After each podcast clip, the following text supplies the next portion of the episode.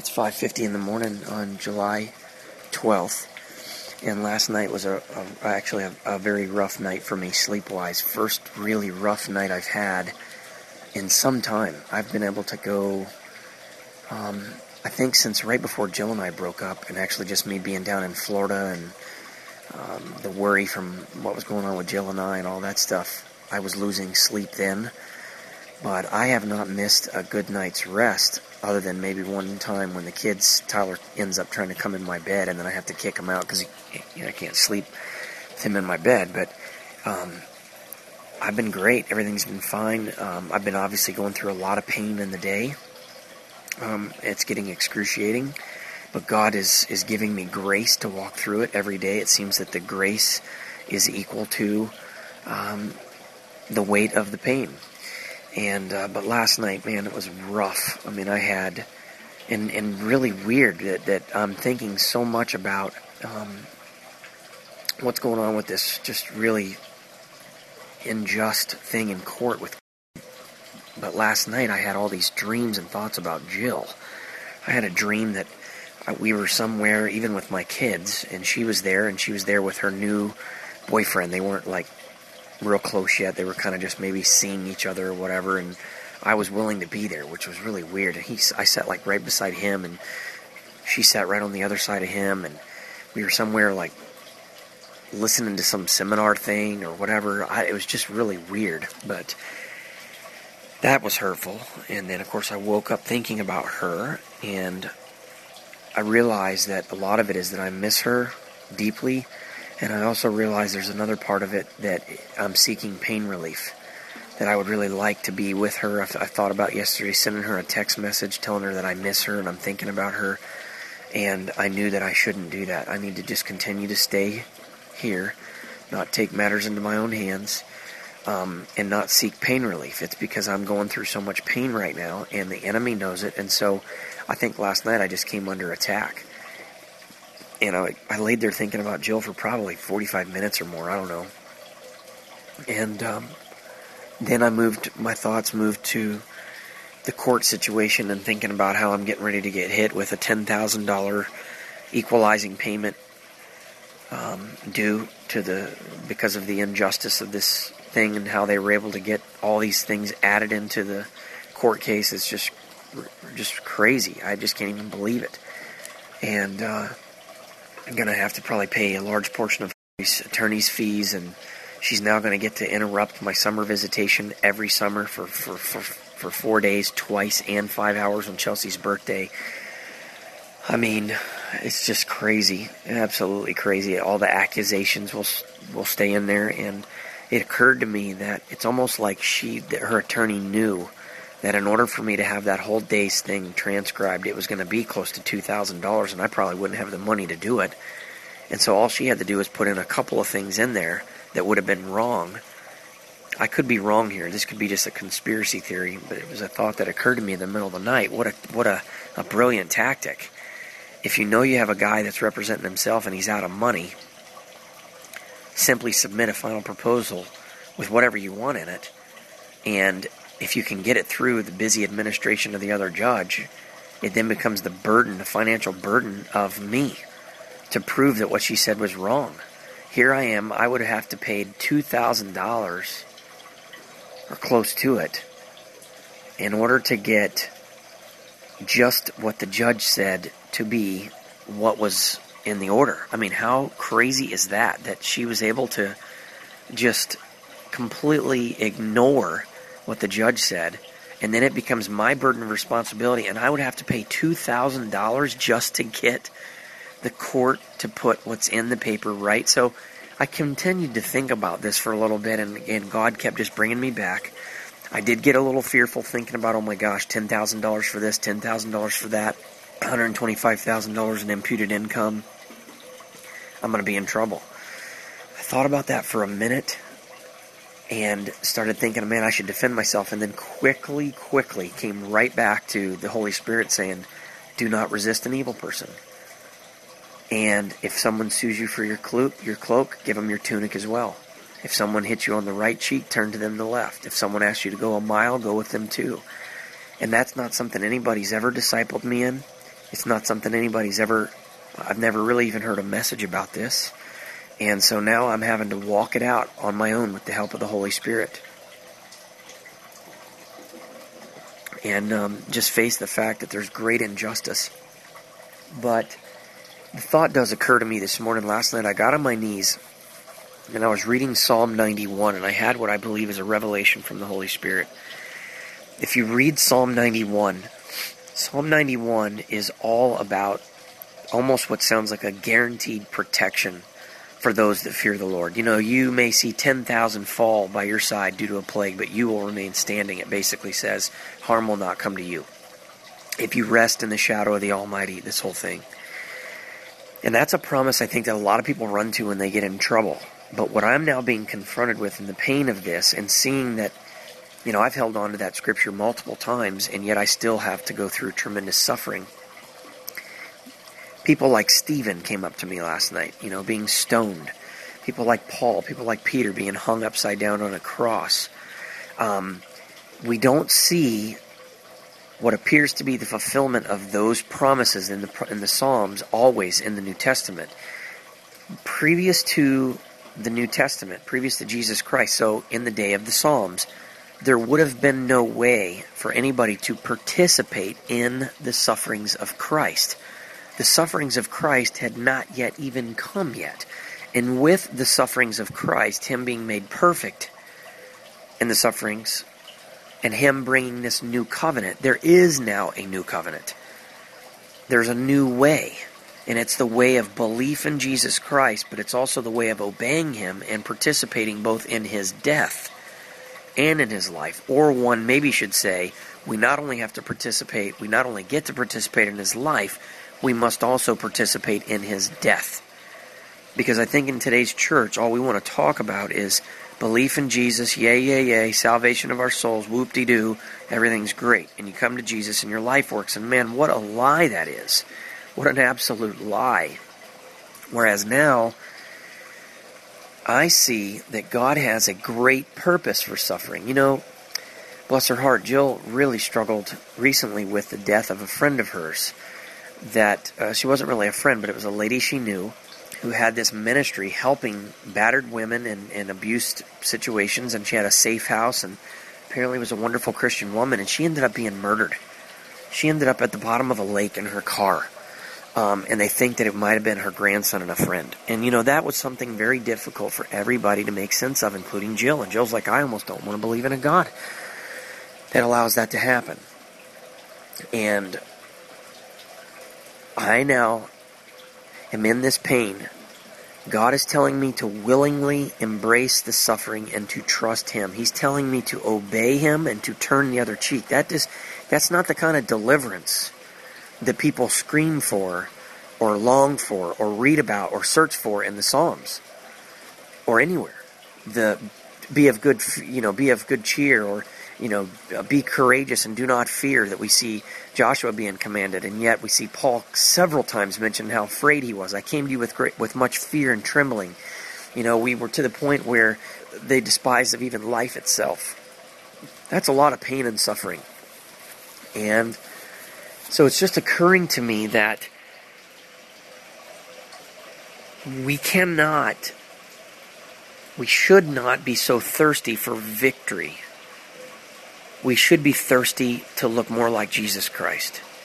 And it is only by the Holy Spirit inside of us that can even give us that desire and then empower us to walk in it. I have not been able to do this on my own. I'm getting to a place where God is rising me above drowning in the suffering. He's not allowing me to suffer. He's not allowing me to drown. I did a message yesterday where I kind of heard t- Tony Evans talk about that there is comfort in the suffering that, that God does not allow you. He allows you to be banged around and knocked around, but He doesn't allow you to be destroyed if you hold on to Him in faith. I am really convicted um, that we thirst way too much and expect way too much in the way of victory, in the way of pain relief, and in the way of justice. When in fact, in this life, we're not always going to see that. And I had this all come to me this morning, and then I come out here on the porch, to read the Word this morning, and the first thing I did was check my email just to see if, by any chance, there's bad weather news by since I'm going to be dropping her off this morning, or dropping the kids off with her. And lo and behold, I've used this word justice, such a tragic injustice the last couple of days.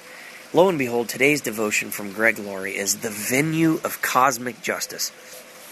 I knew instantly when I saw this, wow, this is again here. God is so faithful. Every day in these devotions, God is speaking directly to my situation, very specifically.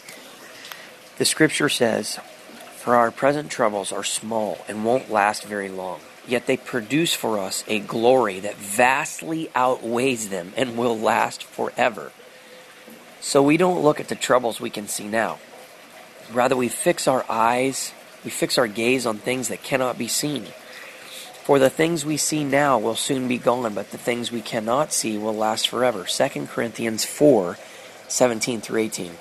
It's interesting that last night, in the middle of my spiritual attack and my thoughts going in places that they shouldn't, I took them captive and I began to think about Jesus Christ seated at the right hand of God. And I began to focus my mind deliberately on heaven above. And it's what kept me from going over a cliff last night. The scripture says, the devotion says, we all know that life isn't fair, that it is filled with inequities and injustices. Well, that would be an understatement for me right now. He says, Sure, there are times when good is rewarded and bad is punished, but far too often it's the very opposite of that. We see good people suffer and we see evil people succeed.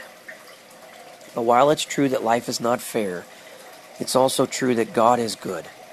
He is righteous and holy, and He loves all of us. And one day in eternity, God will right all wrongs.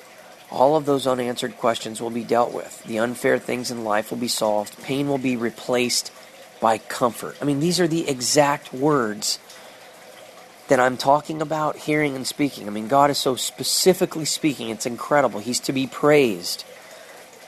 Tears will be replaced by joy and laughter. Heaven is where losses are more than compensated for. Amen. Knowing this gives us a better perspective on the struggles of life. We are reminded by the Apostle Paul For our present troubles are small and won't last very long, yet they produce for us glory that vastly outweighs them and will last forever. So we don't look at the troubles we can see now, rather, we fix our gaze on things that cannot be seen. For the things we see will now soon be gone, but the things we cannot see will last forever. God has other times and places where our dreams and hopes can be realized. We see things in a certain way here on earth, but that can change overnight. That can change in a nanosecond when we enter into eternity. As Dinesh D'Souza said, heaven is the venue of cosmic justice this is where the faithful servants of the Lord who came and last receive their due prize and reward. It's all going to be sorted out on the other side. Greg Laurie. Oh, I'm so blessed to read this, and the first time I read it, I smiled. God is with me. God is providing me comfort, and He's telling me, don't put your eyes on your troubles. Endure the suffering feel, be willing to feel the pain. I mean, I can feel myself definitely would be interested in looking for some pain relief. I could see now why picking up a good drinking habit would be good, you know, or, or, or fornication, or, you know, just going and throwing myself into some sporting event, or some group, or something, or some whatever. People would look for pain relief, and I'm convicted that it is in those seasons where people miss all of the character development and the joy that comes with them and the rewards that last in eternity. They miss out on those paying those fees, that tuition, um, by numbing themselves from the pain. It is the pain that is doing to me what I have not been able to do to myself. It is the suffering that is enabling me to humble myself under God. And it is what's crushing the things in me my pride, my selfishness. It is cr- the, the pain is doing the things to me that I've been asking God to do. So I am again reminded no matter what comes my way, the ten thousand dollars I'm going to have to pay that I can't even possibly I can't even pay hundred dollars right now. How am I ever going to pay a ten thousand dollar fee? And all of the additional lawsuits that are going to come from this. I'm sure they will never stop suing me and, and coming after me. uh, And, you know, she's never going to stop complaining about me sending the kids to the YMCA or every time I have the kids over to somebody's house that she didn't approve. I mean, this is the way it's going to be. And I just have to learn to stand under it and endure and, and look up to my Heavenly Father and just exclaim, I know that you see this, Father. And I know that you have a plan. So I humble myself to receive the suffering because I, how dare I not receive from God what comes from His hand? If I believe anything about the Bible, I must believe that God, Jesus Christ said, I tell you the truth, not even two sparrows fall to the ground from a tree apart from your Father's will. Are you not more valuable than two sparrows? So I know that nothing comes to me and I'm reminded of that this morning that God does not allow that it does not pass through his hand. He showed this to me way, way long ago in that impartation, that revelation where I saw that adversity comes from three places personal infliction, self inflicted wounds, enemy attack, and God Himself. Three primary ways. Obviously, it comes from other people as well, but I see that sometimes as being the hand of the enemy or into the hand of God. That's just a subchapter. It comes from those three places, but all three of them have to pass through God's hand and His will for those that He loves. Romans eight twenty eight.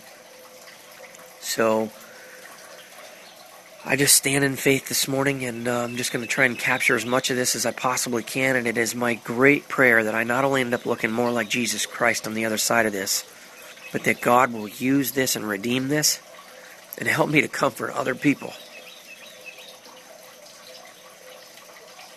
Help me to comfort other people one day in this. I will be able to look somebody in, in the eyes across from a table and say, I know. I know. The strangest thing just occurred to me as I'm walking down the trail. I've been in prayer, just talking to the Lord Jesus Christ and telling him how much I love him and worshiping him.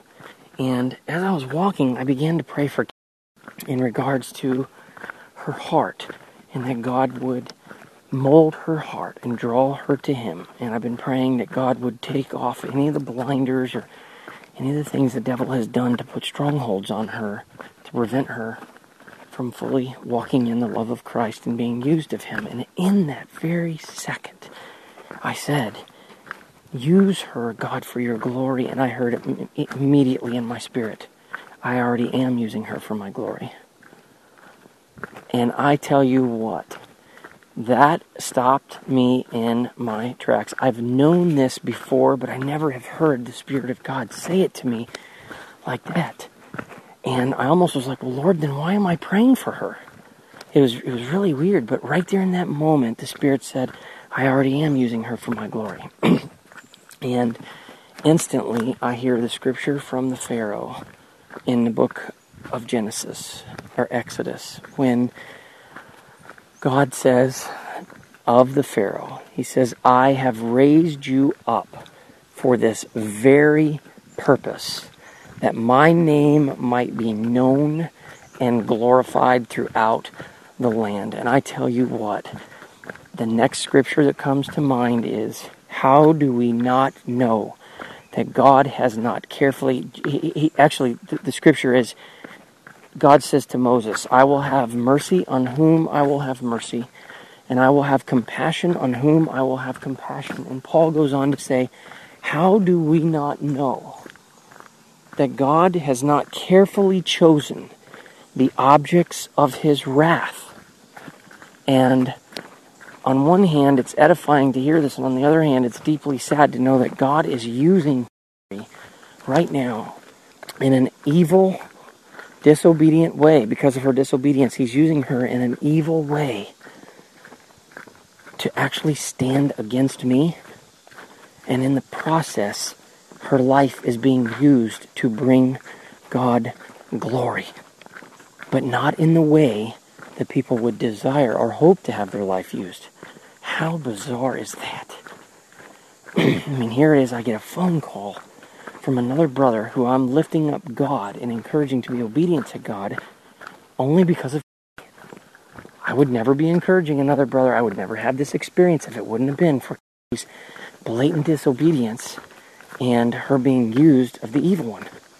God has allowed her heart to be hardened. He showed me this over a year ago, a year and a half ago, when I was praying. God showed me that He is the one that has hardened her heart, and that my thinking I could change her mind was a futile attempt because I was working against the very hand of God.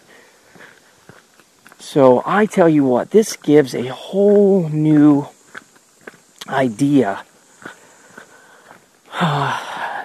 gives a whole new perspective actually on thinking about forgiving people that are in your life.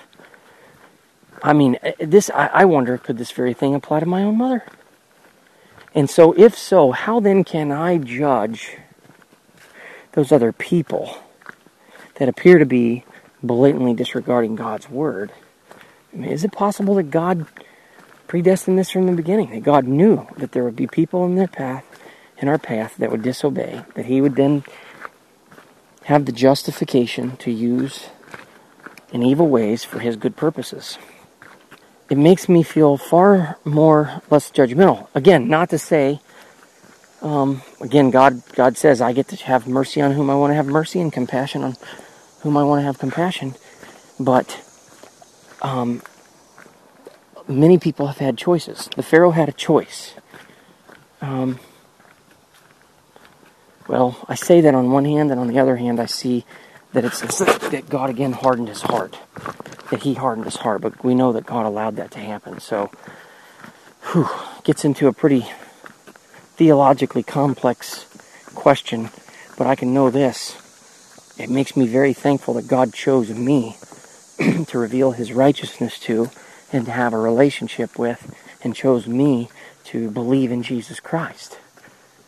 I mean, wow. See, this is an important lesson. This is one of those things where I think this message would help Christians not be so judgmental about those that aren't Christians when you can begin to say, wow, wait a second, maybe, how did I get so lucky to get chosen? Maybe it wasn't me that chose God, because clearly the Bible says no man can come to the Father except if the Father first draw him asunder. So, there may be people in people's lives right now that they're trying desperately to change. And in fact, they're working against the hand of God, and God has raised up that person for that very reason. Again, not for us to know, so we're, we're supposed to just trust God, obey, and treat other people the way we want to be treated, and follow His rules to not resist an evil person, so forth and so on. If you look at all of those commands, they all just come back to do you trust God regardless of what you see? Period. Today is Friday, the 13th of all things. Not that, that matters, but it's funny. And I'm sitting on top of the mountain. It's an overcast day. It's probably in the mid 80s, more humid today than it has been most all year. It's kind of hazy overlooking the city.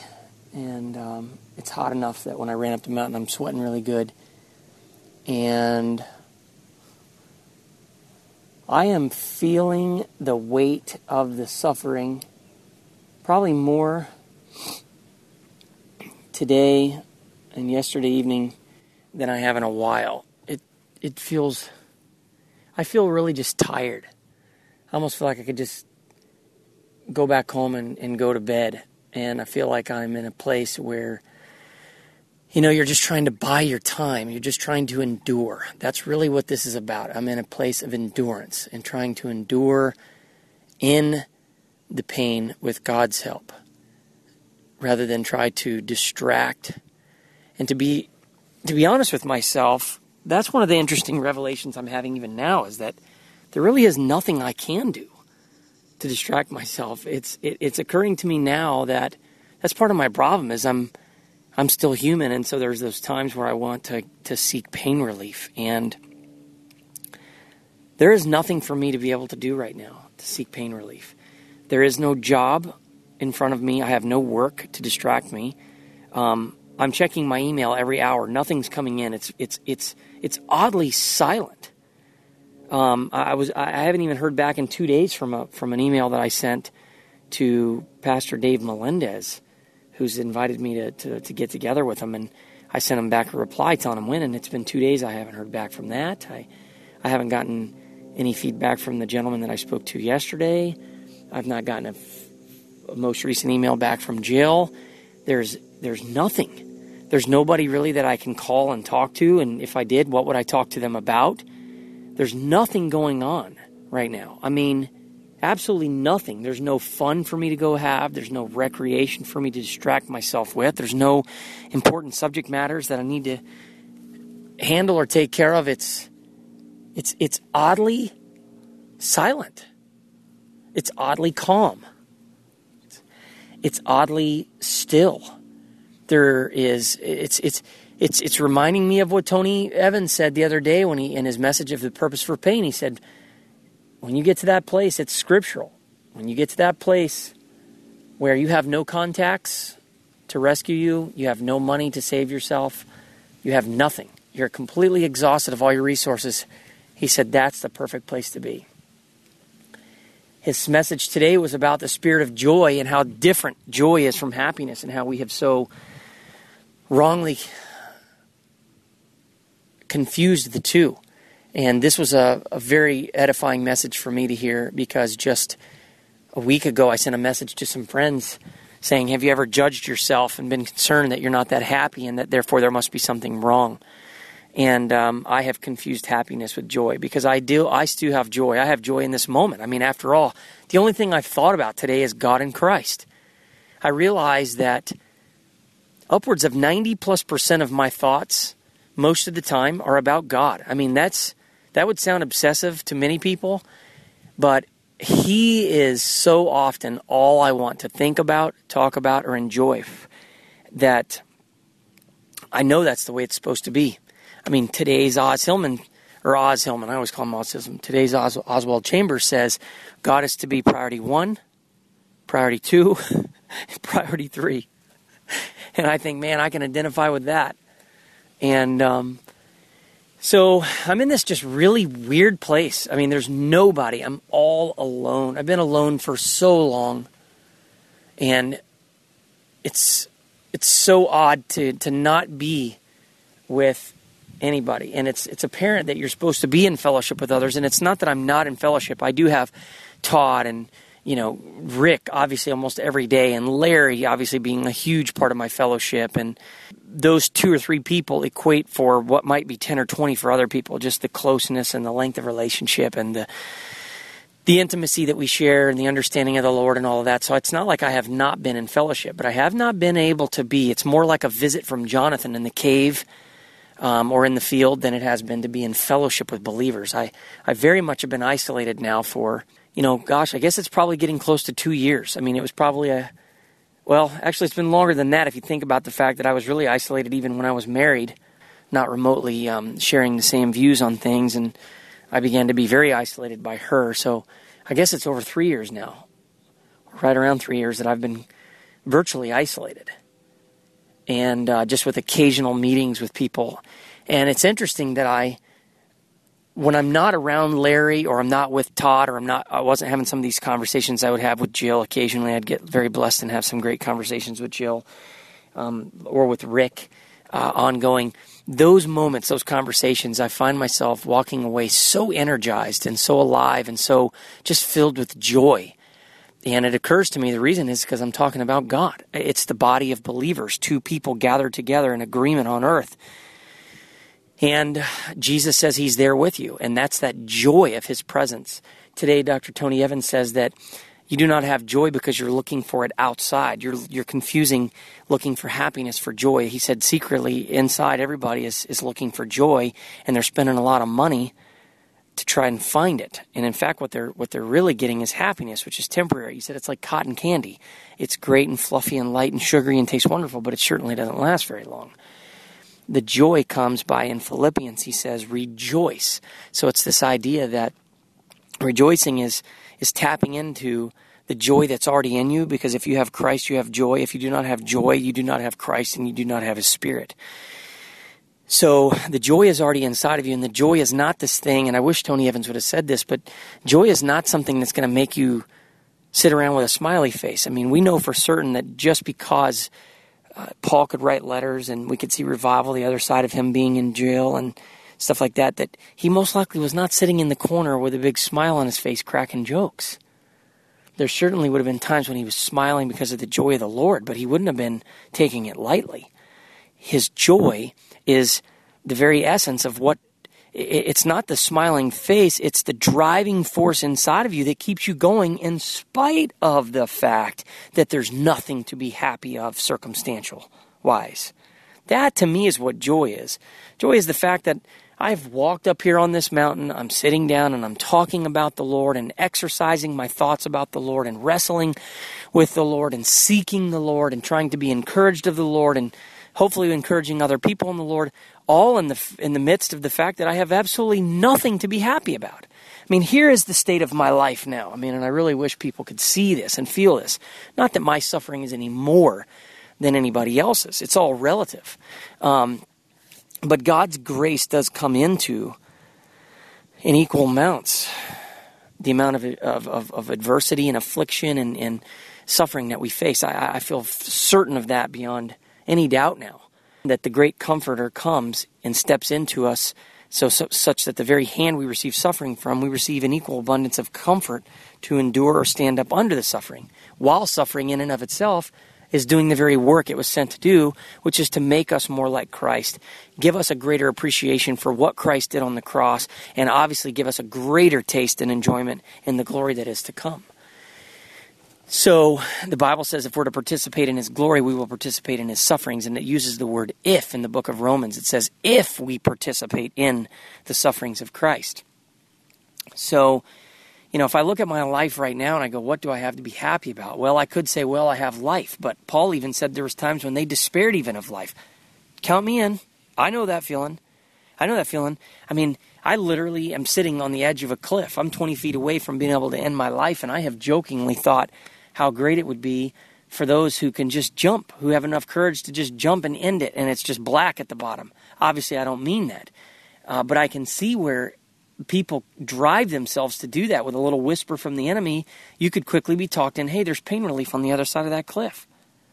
Pain relief on the other side of taking those pills and just shutting your eyes. You don't have to deal with this anymore. I understand what it is to despair of even life. So, you know, I have no money. I have no job. I think I have right now total to my name. I maybe have uh, $150 in one checking account and $97 in, one, in, in another. So I have less than $300 to my name right now. I have no idea where the next penny is going to come from. I am $600 behind on child support because I didn't think I'd have to pay child support during the two months that I had my children full time. So I went ahead so that my ex wife wouldn't suffer. I went ahead and sent her what I could, which was $600. And I wasn't planning on sending any because I didn't think the court would require me to do so. So I'm $600 behind on that. Um, I probably have a phone payment that's about $125 that's due now or late. I got insurance that is certainly due for $91. So I maybe have $50, $60, $70 in the bank right now. Have no idea where my next money's coming from. That's not true. I did just get a call yesterday for some work on Tuesday, some piddly work, a couple hundred bucks for a Tuesday shoot next week. Um, but I'm not going to say that as if I'm not thankful for it. I am thankful. On the contrary, I'm very thankful for it. Um, but so I have no career, so to speak of. I have no income, no job. I have um, really not a single friend in this entire town um, that I can go wrap my arms around, sit down, and have coffee with. Um, a woman that I felt certain was far better than anything I ever experienced in my wife, my, my, my wife, who I loved, I know for a fact, more probably than I ever had the capacity to love even my wife, just came in my life. Um, I had a pretty intense relationship with her for seven and a half, eight months, and now that's over and gone. And she's broken up with me um, because I um, had been basically pushing her to take God more seriously in her life and to consider being more discretionary in a few ways. And I did it over a long period of time. Uh, and I, I, did attempt to do it in a gentle way. And, and one day, just out of complete exhaustion and enemy attack all day long, I just basically said, Look, I'm going to demand that this happens with anybody that's going to be in my life. It cannot continue to be like this. And she ran off. So uh, she, she left. So I'm suffering now from the loss of this relationship, which that is just such a heartbreaker. I'm living with my mother, who is second only to my ex-wife in, in uh, persecution and in being my enemy. I love my mother and I'm thankful that she gave me life, but beyond that, I, I, I don't have virtually any respect for her. Um, she has all kinds of issues of her own that she's brought from her childhood into life, and she is a control freak, obsessive compulsive disorder. There's nothing that can be done around the house that is to her standards, and she regularly will just come right in and completely take over, whether it's me doing dishes, fixing the kids' lunch, brushing their teeth doing whatever. Uh, when you walk in the house, you're greeted with, "Hey, you forgot to take that out last time when you left. Hey, you forgot and left your book sitting over there. The dog could have eaten it. Hey, you forgot to put your dishes away. Hey, you left your Bible sitting out on the the desk over there. Hey, you forgot to whatever." And it's constant, constant persecution, ridicule. It's nothing terrible over the top. It's not like she's running around saying she hates my guts or, you know, doing drugs or anything like that. It's it's just this long enduring persecution. It's the hey come out and sit down and tell me outside what your talk with the lord was about. And then when i sit down and open my mouth i begin perse- I, i'm accused and persecuted. So my faith is used against me. I'm regularly questioned if i'm f- psychologically okay because i love the lord so much and he's all i think about and i'm obedient to him i'm regularly accused of gosh, Michael, your life just doesn't work. And it's my prayer and hope that one day your life will work and that you can see we don't have any stress and striving in our life and there's no crisis and we have money in the bank. And I so bad want that for you and for your life to work and for you to not always have to be so stressed out and da da da da da. And, you know, and, and you need to get three jobs and you need to do this and you need to do that. And all the while, God telling me to stay right where I'm at. And it becomes obvious, it becomes painfully obvious each day I move forward that God has, in fact, been asking me to sit still. Because there is tremendous uncomfort in just sitting, doing nothing, while waiting upon the Lord, and sitting in the middle of a stadium of people who are accusing you of not doing what makes sense to the world. It's persecution, it's, it's harassment. So I have that going on. I have an ex wife who, after two years, continues with her repeated, blatantly evil assaults. I have victory in court only to turn around and have it be temporary, and now am having blatant evil occurring and blatant injustices occurring in the court where even the very words that the general magistrate made in trial, which would have given me far more victory than I think anyone ever anticipated, are now no longer even being put into play, put into the final judgment. That the attorney was so crafty. His attorney has been so crafty in her ability to navigate around truth that they were able to get a final judgment put in place now. And they added so many things that the judge did not talk about, or they've left things in that the judge told to take out. Two examples would be imputation of income. They tried to get $125,000 a year imputed to me as income for basis of figuring child support, and the judge said, I don't believe he's making that much money. I don't believe he's hiding that much money. I can't do it. I don't see how it's fair. I have a real problem with this, and agreed that I needed to continue to pay $1,200 a month, and whatever that was, um, based upon the court, you know, mathematical equation, that would be my imputed income. Another issue would have been time sharing, yeah, the eight weeks in the summertime visitation, that he said the proposed parenting agreement was not adequate and that I needed to get the eight weeks in the middle. She would get the first week and the last week of summer. And now his attorney has managed to slip in two additional four day visits, two four day visits in the middle of my eight. So I was already only getting to see the kids 85 days a year compared to her 280 days. Now I'm going to get eight days of that, even less. Plus, I have to split my one daughter's birthday uh, in half with with my ex-wife. And it just goes on. Oh there's equalizing payment of $10,000 it turns out she would have likely owed me about $16,000 between you know my half of the vehicle and the half of the money that she had spent through our business account that she never gave me a penny of. And now they're they're they've managed to get that taken out and put in that I in fact owe an equalizing payment of $10,000 that I'm supposed to be responsible for upwards of 11,000 of her $40,000 in attorney's fees and it just kind of goes on and on that she gets main control and say over medical issues, that she gets uh, to determine who I can have the kids with, and I have to have all babysitters, YMCA's, people's houses I take the kids to approved. I mean, it really is just a tragic injustice. And it just kind of goes on. so that's all going on. Um, so I have I've, I've lost you know last year I lost my best friend who when I confronted him about his pornographic issues and then we of course had my business failed and I had to take away his partnership. Um, I lost him as a friend. He took it all personal and, and, and left and and just abandoned me and I'm sure accused me you know to people. Um, there's that going on. So there's just this kind of a barrage of all things wrong. There's not a lot of right. My kids are constantly being told lies, and I'm having to defend.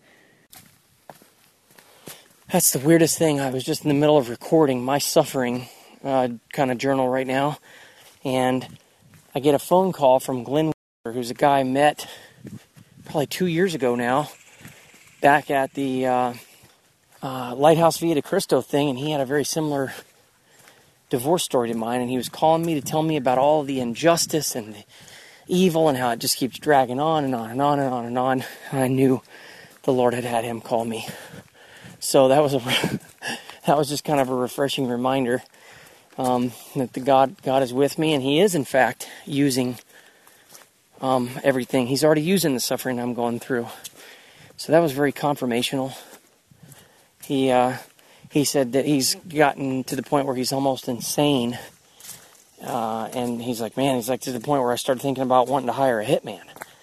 And uh, I mean, he was obviously kidding, but he's also being serious that it hurts that much. And I told him I understood and uh, talked to him about the verse of scripture where Jesus says, do not resist an evil person. And talked to him all about obedience and how we have got to learn to trust God for his word. And uh, so, anyhow, that was pretty encouraging. I got to encourage another brother to walk in the hard truth of the Lord. So hopefully he will. And uh, I'm actually concerned. He mentioned living with his girlfriend. So I hear a, another situation there where, um, you know, a guy would be probably most likely living in sin, and here he is struggling with the devil and battle and all that stuff. And that's a, something I'm gonna. I didn't feel led to say anything to him about it because I was already hitting him pretty hard about the being obedient and uh, hearing him giving him stuff he didn't necessarily want to hear. So I'm thinking I'll probably send him another journal entry about my obedience. So in that area and pray that the Lord blesses him with it. But feels good to be used. Thank you, God, for for that, Lord. In Jesus' name, thank you. Oh, I'm sitting here praising God. It's 5:54 in the morning. I am still not hardly awake. I haven't had my coffee yet, and I'm going to feed the homeless people this morning with a guy that I just met 2 days ago. I'm sitting at Starbucks, and a guy comes over and says, "Hey, hey, hey, what what what is that?" And he's looking at my sticker on the back of my laptop about Sticky Story Productions. I start talking to this guy. Turns out he's done some some acting work, and he is a um, a registered a patent a registered patent attorney for one of the largest patent firms in Alabama, um, called Lanier Ford. And I had seen their billboards on the on the side of the road, so we started talking, and I, of course, let the cat out of the bag that I'm a Christian. It turns out he's a Christian, and we start talking, and before we know it, this guy's like, "Man, I can't believe we've met. This is incredible. Maybe you could help us tell our story, and I, I want you to meet this person and that person." And all of a sudden I'm realizing, wow, God has put us together. Well, the next thing I know, he goes, and you need to meet that guy. This guy walks in. His name is Bill. And he goes, I need you to meet this guy, too. And he's an older gentleman. The guy comes walking over, and he hands me his business card, and it's called Second Mile Development. And I said, oh my goodness. I said, Bill, does this have anything to do with the second mile in the Bible or the scripture, Jesus says, I tell you the truth, do not resist an evil person. If they ask you to go one mile, go with them two. He said, Absolutely, Matthew chapter 5. And I said, Man, that's incredible. So, this is the scripture that I've now been meditating on for the last several days. Um, I get a phone call yesterday while I'm on the mountain from a guy who's going through a divorce situation very similar to mine, and he's just continuing to fight. And he's so frustrated, he's jokingly talking about hiring a hitman. He's just over it. He just can't believe it. And I began to share this scripture with him about do not resist an evil person. Turn the other cheek. If they strike you on one, give them the other. If they sue you for your cloak, give them your tunic. If they ask you to go one mile, go with them two. And how God has impressed this scripture upon my heart. that we are to, to actually walk this out. Been listening to a lot of Dr. Tony Evans, been listening to Greg Laurie's um, messages, not listening to them, but getting the daily devotions, and they've all been about suffering um, and affliction, and they've all measured up exactly with, with the theme that's going on in my life right now. And so I've just been so joy filled that God is walking with me. I'm all alone. Everybody else thinks I'm a fool, except for like you know two friends of mine, and uh, that that that fully know what's going on. And God is confirming so specifically. So here I am sitting here this morning, and I open up and I'm getting ready to read my Bible, and I just decided, well, let me just check today's Oswald Chambers um, message today. And today I see the words, the title, Suffering, Afflictions, and Going the Second Mile. And I literally laughed out loud, praise God. And of course, then I see the scripture, Matthew 5.39. I tell you not to resist an evil person, but whoever slaps you on the right cheek, turn the other to him also. And I'm sitting here going, man, God is so unbelievably good. He is so good. He's confirming this is the joy of the Lord. I haven't been smiling much in days. Went out last night with some friends to, um, and my parents and there's some friends of mine to uh, Lowe Mill and had a decent time. But you know, I'm not much of a talker right now, and just been so quiet and just kind of walking through the suffering. And this kind of thing brings me such joy to know that God Almighty and people are missing out on this. I was ministering to a woman just last night who does not know the Lord in a personal way and, and, and admitted that even though she's gone through all these tragedies in her life, she's never had a single prayer answered. And I'm going, I just don't understand that. I've had thousands of prayers answered. I don't know what that would be like. And she doesn't trust the Lord. So I was able to minister to this lady last night. So God is using this disaster that I'm going through already to touch other people's lives. And she was in a situation where she's been feeling really sorry for herself, and, and her situation is bad. And then I said, You know, if you don't mind, let me just share with you what the Lord's brought me through. And I was able to share a little bit of my life story with her and about all the suffering, just nonstop. And she was just like, Wow. She just couldn't believe it. So, God is on the move. It's incredible. So, I might as well, while I'm here, read this because I haven't even read it yet. This verse reveals the humiliation of being a Christian. In the natural realm, if a person does not hit back, it is because he's a coward. But in the spiritual realm, it's the very evidence of the Son of God in him. He does not hit back. Praise the Lord. When you are insulted, you must not only not resent it, but you must make it an opportunity to exhibit the Son of God in your life. And you cannot imitate the nature of Jesus it is either in you or it is not. Praise the Lord. A personal insult becomes an opportunity for a saint to reveal the incredible sweetness of the Lord Jesus Christ. See, this, this is all exactly in line with what I've been journaling and what the Holy Spirit's been teaching me. The teaching of the Sermon on the Mount is not, quote, do your duty, but is, in effect, do what is not your duty. It is not your duty to go the second mile or to turn the other cheek. But Jesus said that if we are his disciples, we will always do these things. We will not say, oh, well, I just can't do anymore, and I've been so misre- misrepresented and misunderstood. Every time I insist on having my own rights, I hurt the Son of God, while in fact, I can prevent Jesus from being hurt if I will take the blow myself. That is the real meaning of filling up in my flesh what is lacking in the afflictions of Christ. Amen. I know what that means. Colossians 1:24. A disciple realizes that it is his Lord's honor that is at stake in his life, not his own honor. Never look for righteousness in the other person, but never cease to be righteous yourself. We are always looking for justice, yet the essence of the teaching of the Sermon on the Mount is never look for justice but never cease to give it. Amen. I mean, how do I say anything but, Yea, God. Wow, Father God, in the name of Jesus Christ, I give you thanks, Lord, for this moment is almost surreal to me. that you continue. And, and Father, let it be that these moments are always surreal to me, and yet I should believe in calm faith that this is what I expected. And it is, but God, it still gives me such incredible joy to see you do this, and so specifically, you're vindicating me, God. There are those who stand against me, calling me a fool for Christ, questioning my own mental, you know, health. And yet you do this, God. You do this. Father, you are so awesome. Lord Jesus Christ, I have already made the decision to suffer for you, and I will continue to do so. But God, I just thank you. I thank you, God, in this moment of joy. I thank you for the opportunity to know that I'm on the right path even more.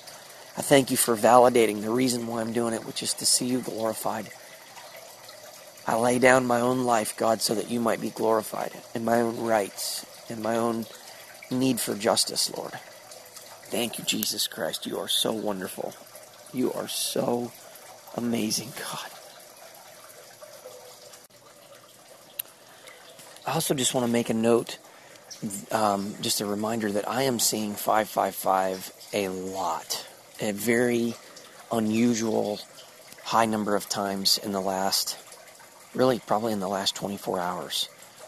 And like I just finished this journal entry this morning after seeing this Os, Oswald Chambers devotion, walked inside and just kind of turned the corner to go get some coffee, and bam, 555 was on the clock, and it didn't last three seconds. I mean, I was just right there in the right spot. I must have seen it at least four or five times yesterday, maybe even more, to the point where I was like, wow, I'm seeing 555 a lot. And I just, I didn't think much of it. But after seeing it this morning, it's almost like God is again telling me, just like He told me when I would go to the divorce without an attorney, that He would deliver me. And of course, I know I went and I failed in obedience because I was not fully obedient to God that day. But it's almost like God is asking me now to suffer for Jesus, turning the other cheek, not resisting an evil person. But He's also now kind of showing me again, because He knows what I think when He shows me that number. That means He's going to deliver me. Second Kings, half of chapter 18, and, and basically actually chapter 19. It's Second Kings chapter 19, Jerusalem's deliverance foretold and uh, page 555 in my Bible. So I'm sitting here wondering, hmm, this is interesting because I've been willing to suffer without really being delivered based on what God's been telling me of recent, such that He can get glory. But now it's almost like God is telling me He's going to deliver me. I don't presume to think that that is necessarily Him delivering me. I know in the end He's going to deliver me. Obviously, in heaven, I will be delivered and vindicated, and justice will be made. But um, I just find it interesting that he's encouraging me by showing me that. And uh, this whole thing, just the Spirit of God is just saying, just, Michael, just trust me. This is how God gets glory, is by people literally trusting him. I was so reminded of this last night when that lady said she's never had a prayer answered and that when her prayers, when she prays, she prays for acceptance. There's no honor in just praying for acceptance. And I said, You really, you just don't trust God, do you? And she said, no, I struggle with that. And I said, well, that's that's the key. You have to trust God, and, and God wants to bless you. He wants to have a relationship with you, and He wants to do good things for you and show Himself faithful. So it was just shocking to me to see that place. So I'm going to just continue to trust God and, and just ask. I've been asking Him for Him to make much glory of this for Himself. And uh, I cannot wait to see what God does. It's Sunday morning, uh, the 15th, actually Sunday afternoon, 12:19 now, uh, the 15th of July, and I just left um, a service at the Rock by Pastor Dave Melendez. This is the second service he's done in the last couple of weeks because Pastor Rusty is gone. And today's sermon, was about was about anger, and um, I thought it was good. It's obviously there was not much that I hadn't already you know, of my own accord, been digging into and studying and all that stuff. It was a good, just fresh, foundational approach. But in the end, I found um, some some validation that feels feels confirming. And in the end, he talked about obviously that anytime anger for selfish reasons gets out of hand, where you're, you know, the, the dad screaming at his kids in Disney World. He used several of these examples, or the people that pull out in front of you in traffic. That you do have a choice in that anger, and um, that you have to be careful uh, and not sin in your anger. And then he went on to explain that the Bible does not at all say to not be angry. In fact, it says, "In your anger, do not sin." And he was talking about how if you are not angry in some ways, then he would question your relationship with God. And I thought that was so validating and so interesting. He was talking about righteous indignation, and he said a couple of things. Now that I'm pulled over, I can concentrate. The things that struck me was he said, we need to quit feminizing Jesus and, and believing that Jesus was this little feminist, mamsy pamsy, weakling of a savior uh, who's just little Mr. Compassion running around blessing folks. Oh, bless you. And, and that's not what Jesus was at all. And this is exactly what God has been to- showing me and teaching me that Jesus was highly offensive. And that if he would have said many of the things he said then, today, people would be offended. Uh, there were many instances where Jesus got angry at the Pharisees. Um, and then, including, he talked about the righteous indignation of him taking um, having the anger in the uh, temple courts, where he pointed out something I hadn't thought about that Jesus took the time to go and actually make a whip. And he says, Man, how angry do you have to get if you're going to take the time to go make a whip? He said, That's angry. And then Jesus went in and, and used everybody and mopped up the floor with them, he basically was saying. And I found it very interesting that he talked about this, and he said, you know, if you're not angry about what you see going on in our in our Congress, if you're not angry about the undead, if you're not angry, I mean, about the unborn that are dying, and if you're not angry about um, a lot of these things that are standing against righteousness, he said, I would I would have you question your relationship with God, and he said that lo- that anger that's based in love is never wrong he said, because God is angry. He said, we want to always talk about God is love, God is love, God is love. He said, that is not the biblical picture of love. He said, if God only loved us and didn't have any justice and any need for anger, that's not a real God, it's not real love. He talked about the fact that God's love demands justice, and thus it's why he gets angry at sin and things that stand against his children or prevent him from entering into his goodness, his righteousness, his relationship. So, I was I felt very vindicated because he said we need men that will raise their voice. He said we hear a man that raises his voice and we say, "Well, what's matter with him? What's wrong with him?" And he said, we have been emasculated." And I just wanted to jump up and he said that he, that he goes, "Women." He said something about women. Thou art loosed. He said we need to have a scripture that says, "Men, thou art loosed." We need to have men that are given. He said that's what we were created to do is to rise up and stand against these injustices. He says, Men, if you don't get angry when your kids are being attacked, you need to turn in your manhood card. If you don't get uh, angry when your spouse or whatever, whatever is being attacked, and he was using these examples, he said, You need to turn in your manhood card, turn in your Christianity card type of thing.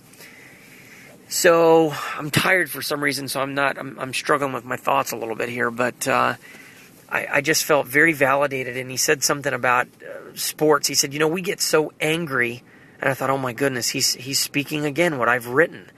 We get so angry when our team loses, and it dictates how well we're going to do the rest of the day. Our favorite sport team, then he said, we scream into television, we get all bent out of shape about it. He said, where is the anger towards the things that offend God?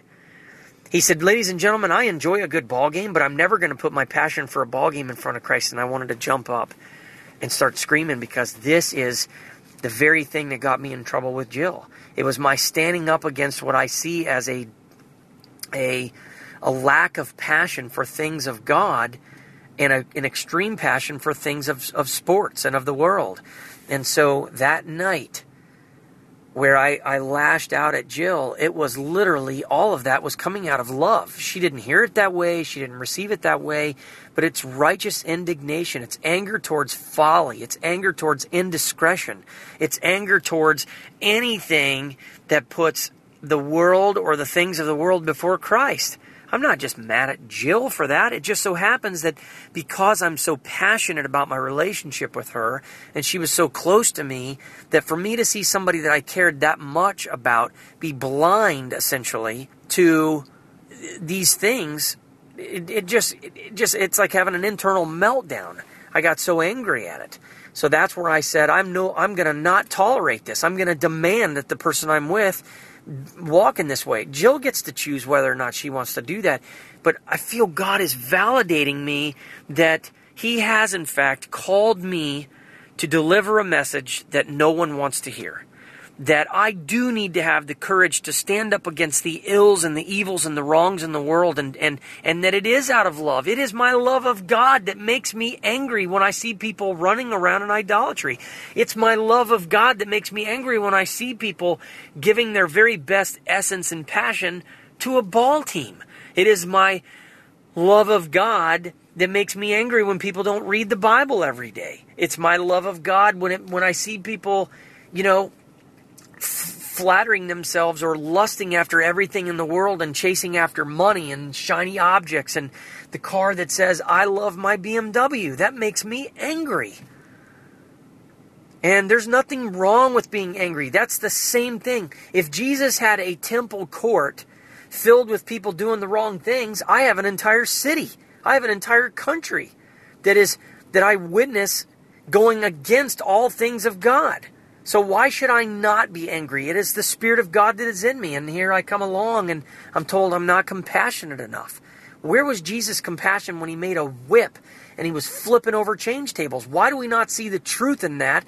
That that is Jesus Christ standing against the ills of society and those that are blatantly against the things of God. That was righteous indignation. Even the psalmist wrote, I am gripped not I'm a little moved by indignation, not I'm a little stumbling by indignation, not I'm a little feeling indignation. He says, I am gripped with indignation because of the wicked that ignore your laws. So, man, I just feel so validated that God has given me this passion for a reason and that it's tried to be squashed and squandered. And I need to be able to be passionate. I mean, I took my videos down because I let Jill talk me into thinking I needed to be more compassionate. That's wrong. I need to not be so silent. God gave me this conviction and this passion for a reason, and people need to be hit on the head with a cord of three strands or a. They need to know. They need to know that this is coming from a place of love, not from I'm right, you're wrong, I'm good, you're evil. No, God is right, we all are wrong. God is righteous, we all are evil. And we need to bring ourselves in correction from somebody's passion and enthusiasm now before it's too late. When the lights go out and your opinions cease to matter, you're not going to be begging for, you know, people to be compassionate. You're going to have begged that somebody would have hit you on the forehead and said, you're headed in the wrong direction. You need to set down that idol. You need to see the truth for the truth. You need to believe God's word says what it says, and He meant what He said. Man, I tell you, that is righteous indignation. God, may I never lose this passion for all things of, of, of your kingdom, God. May I never settle and become this little mamsy pamsy person. May I not shrink back from who you made me, God.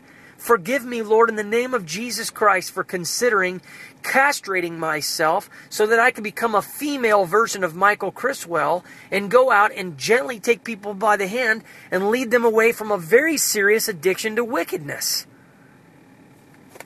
Let it be that my passion for righteousness and conviction in all things against evil rise above people's passion for things of idolatry and wickedness and unrighteousness. Who will hear, God? Who will hear? Thank you.